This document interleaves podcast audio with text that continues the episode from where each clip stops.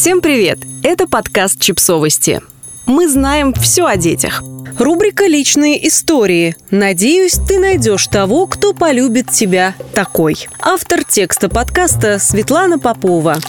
Я развелась три года назад после заявлений мужа типа «семья не для меня» и «мне лучше одному». Но это официально, а на самом деле наши отношения закончились куда раньше. Только вот я никак не решалась спрыгнуть с мертвой лошади и все надеялась куда-то на ней доскакать. Хуже того, я даже не замечала, что лошадь давно ни на что не способна. Недавно я сидела в кафе возле школы дочери, пила кофе и наблюдала за окружающими людьми. Вот группка учителей на большой перемене пьют кофе и что-то обсуждают. Вот девочки-старшеклассницы смотрят в телефоны и хихикают. Вот парень в обтягивающей майке с мокрыми волосами явно только что вышел из спортзала. Парень подошел к зеркалу на стене и вдруг принялся перед ним вертеться, явно собой восхищаясь. Достал телефон, сделал селфи. Сначала мне стало смешно, а потом я подумала, что он очень похож на моего бывшего мужа. И мне тут же перестало быть смешно. Такое самолюбование кажется забавным только со стороны. А людям, которые попадают в жизненное поле таких вот красавцев, приходится очень несладко.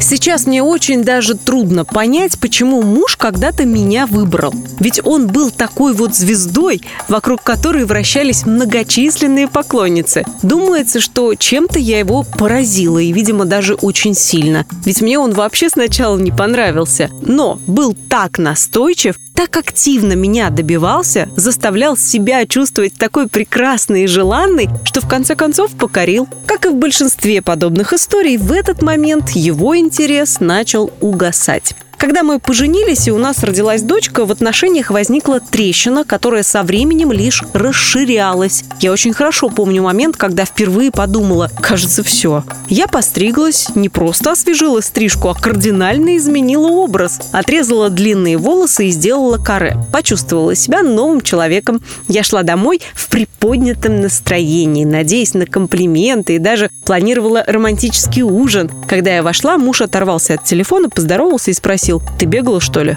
Да, как в том самом анекдоте про женщину в противогазе, у которой муж спросил, не сбрила ли она брови. К сожалению, своей интуиции я не поверила. Прошло еще четыре года, прежде чем мы расстались. Четыре года, полные боли и унижений. Постепенно муж просто перестал меня замечать. Он стал забывать предупредить меня о том, что задерживается на работе, о том, что пригласил кого-то в гости, а однажды ко мне приехала подруга с мужем и сыном, и мой муж просто игнорировал их. Коллеги по работе подарили мне красивый кулон, но мне не с чем было его носить, поэтому я попросила у мужа подарить мне на день рождения цепочку. В тот момент я с дочкой уже жила в другой стране, а муж должен был приехать к нам сначала в отпуск, а потом и на совсем. Когда он приехал, оказалось, что про мой день рождения он просто забыл.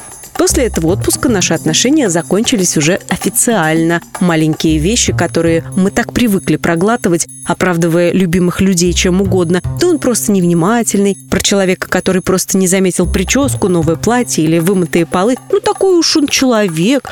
Про забывшего в очередной раз про день рождения мужа. Он просто не выносит, когда я плачу. Про того, кто не только не поддержал в трудной ситуации, но и сделал еще больнее. Перед расставанием муж сказал мне, надеюсь, ты найдешь того, кто полюбит тебя такой. В тот момент эти слова разбили мне сердце, унизили, заставили почувствовать себя недостойной любви. Ведь именно это он пытался сказать. Хотя сам того не понимая, сказал правду. Любви достоин каждый человек. Не стоит терпеть плохого отношения, невнимания, игнорирования в благодарность за то, что кто-то снизошел до нас. Теперь-то я это понимаю. Отказывают в любви не потому, что ты что-то сделал не так. Любят не за определенный набор характеристик. Любовь не нужно заслуживать. Нужно просто помнить главное. Тебя вполне достаточно.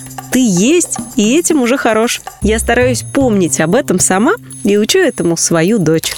Подписывайтесь на подкаст, ставьте лайки и оставляйте комментарии. Ссылки на источники в описании к подкасту. До встречи!